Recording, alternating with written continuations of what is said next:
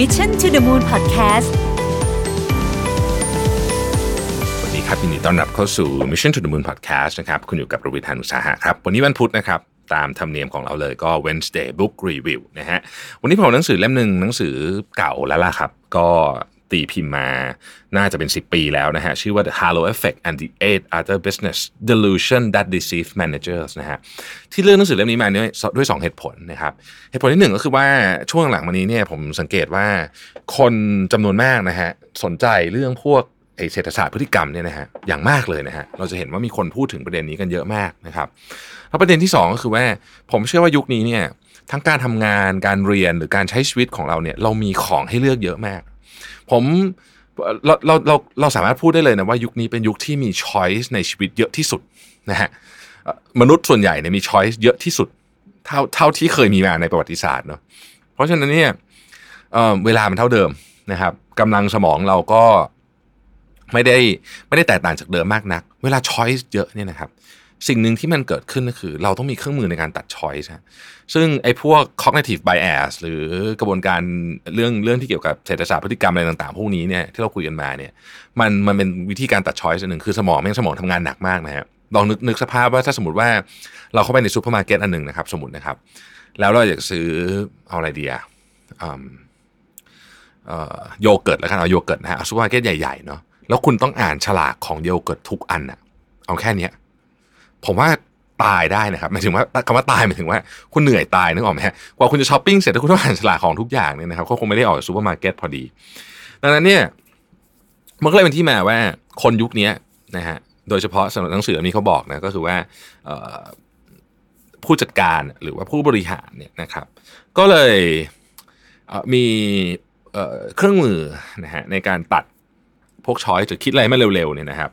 ผ่านผ่านกระบวนการพวกนี้ซึ่งบางทีเนี่ยมันมันเป็น cognitive bias ก็คือความลำเอียงอะก็คือพวกนี้มันหลอกเราว่างั้นเถอะนะฮะมันหลอกเราให้ตัดสินใจในในในสิ่งที่มันไม่อาจจะไม่ได้เป็นตรงตามหลักฐานหรือว่าอาจจะไม่ได้ตัดสินใจโดยใช้วิจารณญาณที่ดีพอนะครับ Halo Effect and the Eight Other Business Delusion นะฮะก็คือเขาพูดถึง Halo Effect อะเป็นเป็นอันหลัก แล้วก็แล้วก็มีอีกอันอื่นที่ที่เขาบอกว่าเอ่อคนที่เป็นผู้บริหารเนี่ยเจอบ่อยนะฮะพูดง่ายคือว่าเอ่อ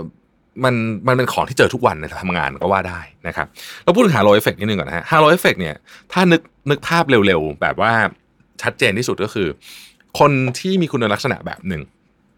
เรามักจะไปเหมารวมว่าเขามีคุณลักษณะอีกแบบหนึ่งด้วย นะฮะอายกตัวอย่างนะครับ ที่ผมตัวอย่างที่ผมชอบยกก็คือคน present งานเก่งนะครับ หลายคนก็จะรู้สึกว่าเขาทำงานเก่งด้วย ซึ่งจริง ๆ แล้วอาจจะไม่ใช่เลยก็ได้นะครับ บางคน present งานเก่งอย่างเดียวก็มีนะครับ หรือคนพูดภาษาอังกฤษเก่ง หรือภาษาต่างชาติเก่ง ภาษาใดๆเก่งนะครับ เราจะรู้สึกว่าเขาเทำงานเก่งก็มี คนหน้าตาหล่อหน้าตาสวย เรารู้สึกว่าเขาเป็นคนดีก็มีไอ้อย่างนี้มีก็มีเหมือนกันนะครับคือคือมันมันเป็นความรู้สึกลึกๆนะบางทีเราเชื่อมพวกนี้แล้วเราก็เนื่องจากอย่างที่บอกครับ สมองเรามันมันจะมาคิดแบบวิเคราะห์พิจารณาทุกอย่างเนี่ยมันไม่ไหวฮะมันเหนื่อยนะฮะมันก็เอาไอเนี่ยแบบเร็วๆนะฮะเป็นข้อมูลเร็วๆตัดสินใจไปบางทีมันก็เกิดความลำเอียงโดยไม่จำเป็นนะอย่างอย่างคน present งานเก่งเนี่ยบางทีก็คือเราก็เห็นเนาะในหลายองค์กรคน present งานเก่งได้ได้เลื่อนตำแหน่งได้อะไรอย่างเงี้ยทั้งๆที่จริงๆแล้วเนี่ยไม่ได้เป็นคนทำงานด้วยซ้ำ นะครับซึ่งมันก็เป็นเรื่องที่น่าน้อยใจอยู่เหมือนกัน ดังนั้นเนี่ยหนังสือเล่มนี้ก็เลยบอกว่าโอเค เราก็แหละมันก็มนุษย์นะมนุษย์มันก็เรื่องลำเอียงมันก็คงจะหลีกเลี่ยงกันไม่ได้ แต่อย่างน้อยที่สุดเนี่ยให้เรารู้ตัวแล้วกันว่ามันมีอะไรบ้างที่คนที่เป็นผู้บริหารเป็นหัวหน้าเป็นอะไรเงี้ยนะครับ ควรจะต้องพิจารณานะครับ ความลำเอียงทางพวกเนี้ยนะฮะ cognitive bias พวกนี้เนี่ยมันทำให้เกิดปรากฏการณ์ มหัศจรรย์มาหลายเรื่องแล้วนะครับ เช่นตอนที่ดอกทิวลิปนะฮะราคาเท่าบ้านนะฮะตอนที่เป็นทิวลิปแมนเนียนะครับ หรือว่าตลาดบับเบิลต่างๆ ที่มันของมันราคาขึ้นไปแบบไม่มีเหตุผลนะนะฮะก็ฟองสบู่ต่างๆ พวกเนี้ยนะครับ ก็จริงๆ อันอันหนึ่งมันก็มาจาก cognitive bias ด้วยส่วนหนึ่งนะฮะทีนี้ก็บอกว่าอันเนี้ยเรามาคุยกันว่าที่มันเจอลักษณสัญสัญลักษณ์หรือสัญสัญญาณที่ควรจะ ดูนะครับสำหรับ 9 เรื่องที่เจอบ่อยในที่ทำงานมีอะไรบ้างนะฮะอันแรกก็คืออะไรผมอ่านก่อนนะว่ามันมี delusion อะไรบ้างนะครับมีอันแรกคือ halo effect นะครับอันที่สองคือ the delusion of correlation and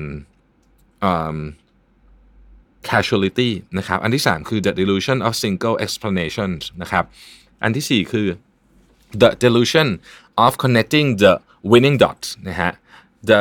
อันที่ห้า the delusion of uh, rigorous research นะครับอันที่หก the delusion of lasting success นะครับอันที่เจ็ด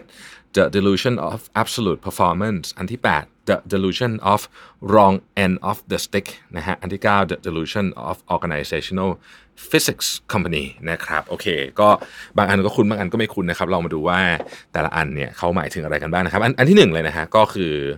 halo effect halo effect เนี่ยเวลาเราพูดถึงเรามักจะนึกถึงบุคคลนะแต่บางทีเนี่ย มันเป็นองค์กรด้วยก็ได้นะครับอ่าสมมุติว่าเราจะเลือกคู่ค้าอ่าสมมติจะเลือกคู่ค้าเนี่ยบางทีเนี่ยเรามองคู่ค้าคนนี้ เราเลือกคนนี้ เป็นเพราะว่าเรารู้สึกว่าเขาอาจจะมีสมมตินะฮะเอาแบบแบบงงๆเลยออฟฟิศสวยอ่าออฟฟิศสวยนะครับสมมุติว่าเอาเป็นเอาเป็นสมมุติว่าเป็นบริษัทครีเอทีฟแล้วกันนะฮะอ่าเรารู้สึกว่าบริษัทนี้ออฟฟิศสวยมากเลยโอ้โหออฟฟิศไปแล้วตะลึงมากเลยนะฮะคนในนั้นต้อง มี creativity สูงได้นะด้วยแน่เลยเพราะออฟฟิศเขาสวย เพราะฉะนั้นเนี่ยโฆษณาเนี่ยคนนี้ต้องทำดีด้วยแน่เลย ซึ่งอาจจะจริงหรือไม่จริงก็ไม่รู้ แต่เราคิดอย่างนั้น กับอีกบริษัทหนึ่งออฟฟิศดูแบบโอ้เชยมากเลยอะแสดงว่าคนที่นี่ต้องแบบ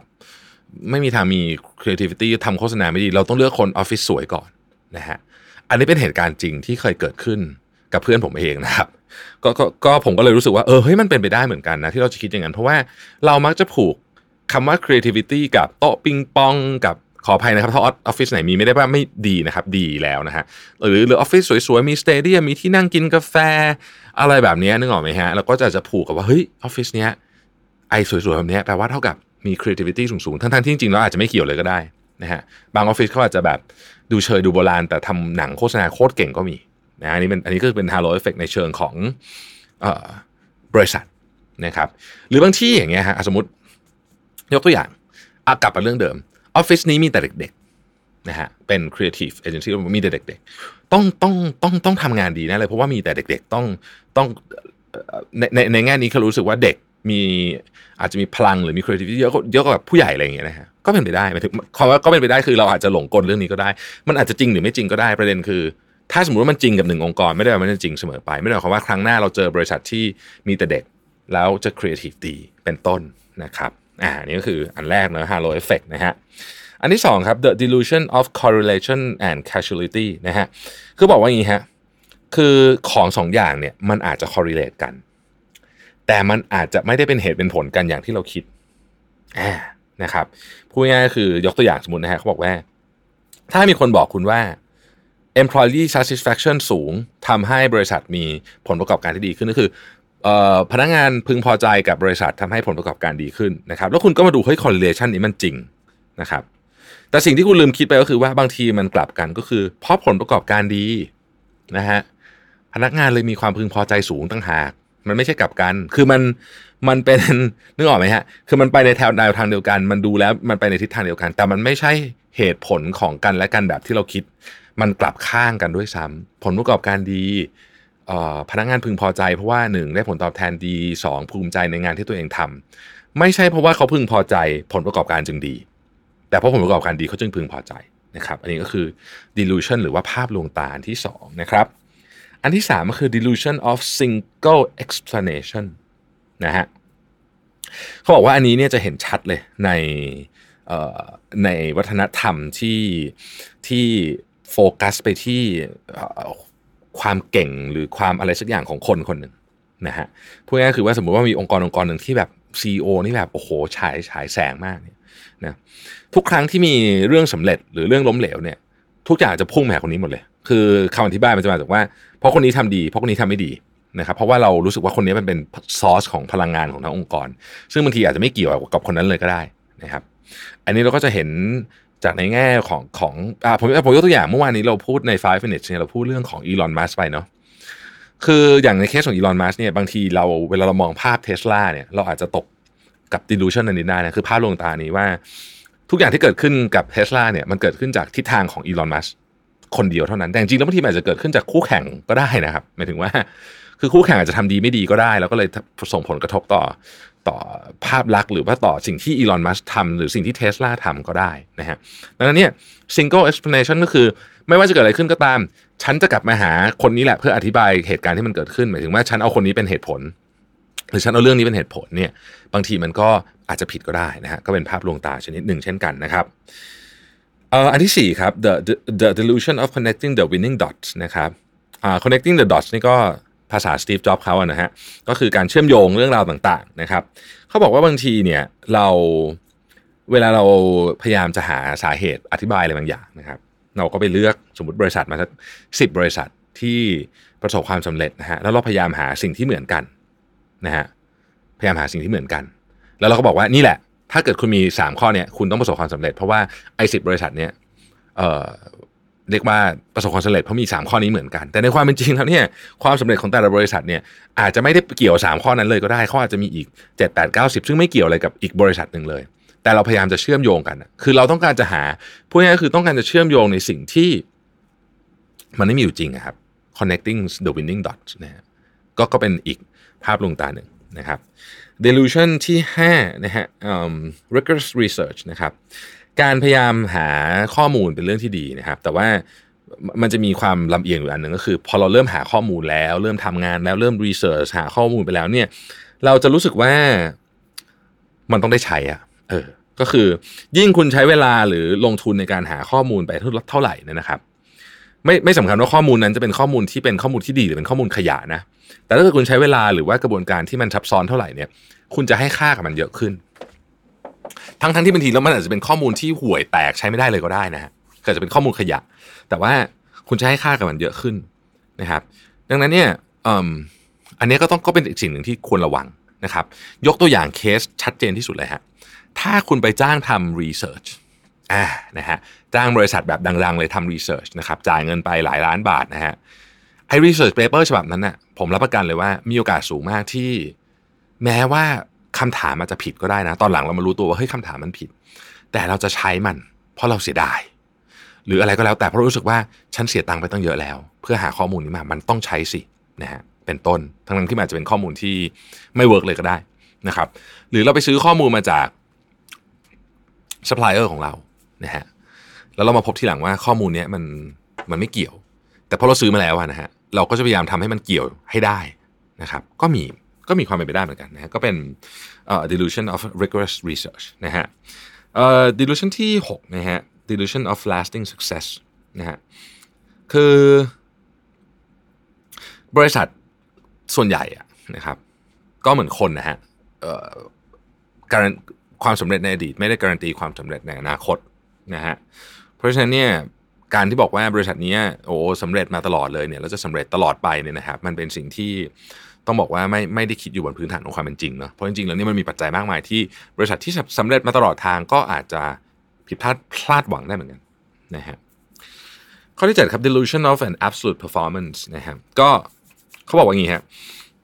คือเวลาจะดูบริษัทเนี่ยโดยเฉพาะในอุตสาหกรรมเดียวกันเนี่ยมันต้องเปรียบเทียบกับคนอื่นเนาะคือการที่บอกว่าบริษัทนี้โต 15%ไม่ไม่ได้หมายความว่าดีหรือไม่ดีนะครับ อาจจะแปลว่าแย่มากก็ได้นะครับ คนอื่นเขาโตเป็นร้อย หรืออาจจะแปลว่าดีมากก็ได้เพราะว่าคนอื่นเขาติดลบหมดตอบไม่ได้นะฮะเพราะฉะนั้นผลประกอบการของบริษัทเองเนี่ยมันมันมันมัน relative นะข้อที่ 8 ครับ the delusion of wrong end of stick นะฮะสมมุติว่าเราบอกว่าเรามีความเชื่อว่าบริษัทที่มีกลยุทธ์ที่โฟกัสมากๆเป็นสิ่งที่ดีนะครับเราไปเจอบริษัทหนึ่งเนี่ยโอ้โฟกัสมากเลยนะเราบอกเฮ้ยบริษัทนี้ดีมาก ปรากฏว่ามันไม่ดีไม่ดีเพราะอะไร ไม่ดีเพราะจริงโฟกัสก็จริงแต่โฟกัสผิดด้านก็ไม่ดี นี่คือคำว่า wrong end of the stick นะครับ delusion ที่ 9 ก็คือว่า the delusion of organizational physics company นะฮะโอเคอันนี้เนี่ยอาจจะฟังดูแปลกๆนิดหนึ่งนะครับเขาบอกว่า performance เนี่ยนะครับมันไม่ได้ใช้คำว่าอะไรดีอะคือมันไม่ได้เป็นไปตามกฎของธรรมชาติเสมอไปนะฮะแล้วก็บางทีเนี่ยวิทยาศาสตร์หรือสูตรหรือหรือ หรืออะไรเดียหรือหรือสิ่งที่เราทำไอ้โมเดลต่างๆ ที่พยายามคิดขึ้นมาเพื่ออธิบายเนี่ยนะฮะมันเป็นการอธิบายไอ้หลังจากความจริง after the fact อะคือมันไม่ใช่สูตรที่จะขนายอนาคตได้แต่มันมันมันเอาตัวเลขมาเพื่อให้เพื่อให้มันสอดคล้องสูตรมากกว่านะฮะถ้าผมอธิบายกันคือบางครั้งเราพยายามที่จะเอามันใส่เข้าไปในในหลักการอะไรบางอย่างแล้วมันมันไม่ได้อะมันมันมันผิดอะแต่เราก็พยายามจะยัดมันอยู่นั่นแหละนะครับ โอเคเขาก็บอกว่าโอเค โดยรวมแล้วเนี่ย จริง ๆ เนี่ยมันมันเป็นเรื่องธรรมชาติมาก เพราะมนุษย์เราเนี่ยตกอยู่ในพวก cognitive bias ในทุกวันอยู่แล้วนะฮะเป็นเรื่องธรรมดา แต่ว่าเมื่อมันอยู่ในระดับองค์กรเนี่ยมันมีความเสียหายค่อนข้างเยอะ การที่เราเข้าใจว่าเราอาจจะกำลังตกอยู่ในกับดักทางจิตวิทยาข้อไหนเนี่ยทำให้เวลาเราคุยกันเราเราอธิบายได้ว่า เออเนี่ยโอเคนะด้วยความเคารพนะครับ ท่านหัวหน้านะ คืออันเนี้ยคือ ผมว่าพี่จริงๆเนี่ยกำลังอาจจะอยู่ถูกกับดักของจิตวิทยาเรื่องนี้ halo effect เอ่ออยู่หรือเปล่าอะไรเงี้ยนะครับ คือผมว่ามันก็เป็นมันก็เป็นจุดที่เอาไว้คุยกันได้เนาะคือผมเชื่อว่าคนเราก็ต้องมันก็ต้องมีคุยกันได้ว่าเออเฮ้ยมันเป็นไปได้เหมือนกันนะที่เราอาจจะ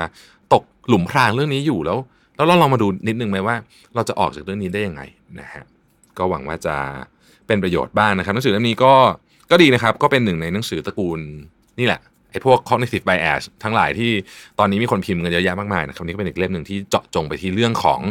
องค์กรอ่าใช่ใช่ที่แตกต่างจากเล่มอื่นอ่าลืมบอกคือหนังสือแบบนี้มันมีเยอะ แต่ที่แตกต่างจากเล่มอื่นคือ อันนี้พูดเรื่องบริบทเรื่องงานล้วนๆนะครับ จะไม่ได้จะไม่ได้พูดเรื่องบริบทในเชิงของออชีวิตประจำวันของเราอะไรเงี้ยไม่มีนะฮะก็จะเป็นเรื่องเรื่องงานซะเยอะนะครับ ก็ก็เหมาะกับการเอามาใช้ที่ทำงาน ผมว่าตัวอย่างเขาก็ก็ก็ดีอยู่นะครับ ขอบคุณที่ติดตาม Mission to the Moon นะครับ สวัสดีครับ Mission to the Moon Podcast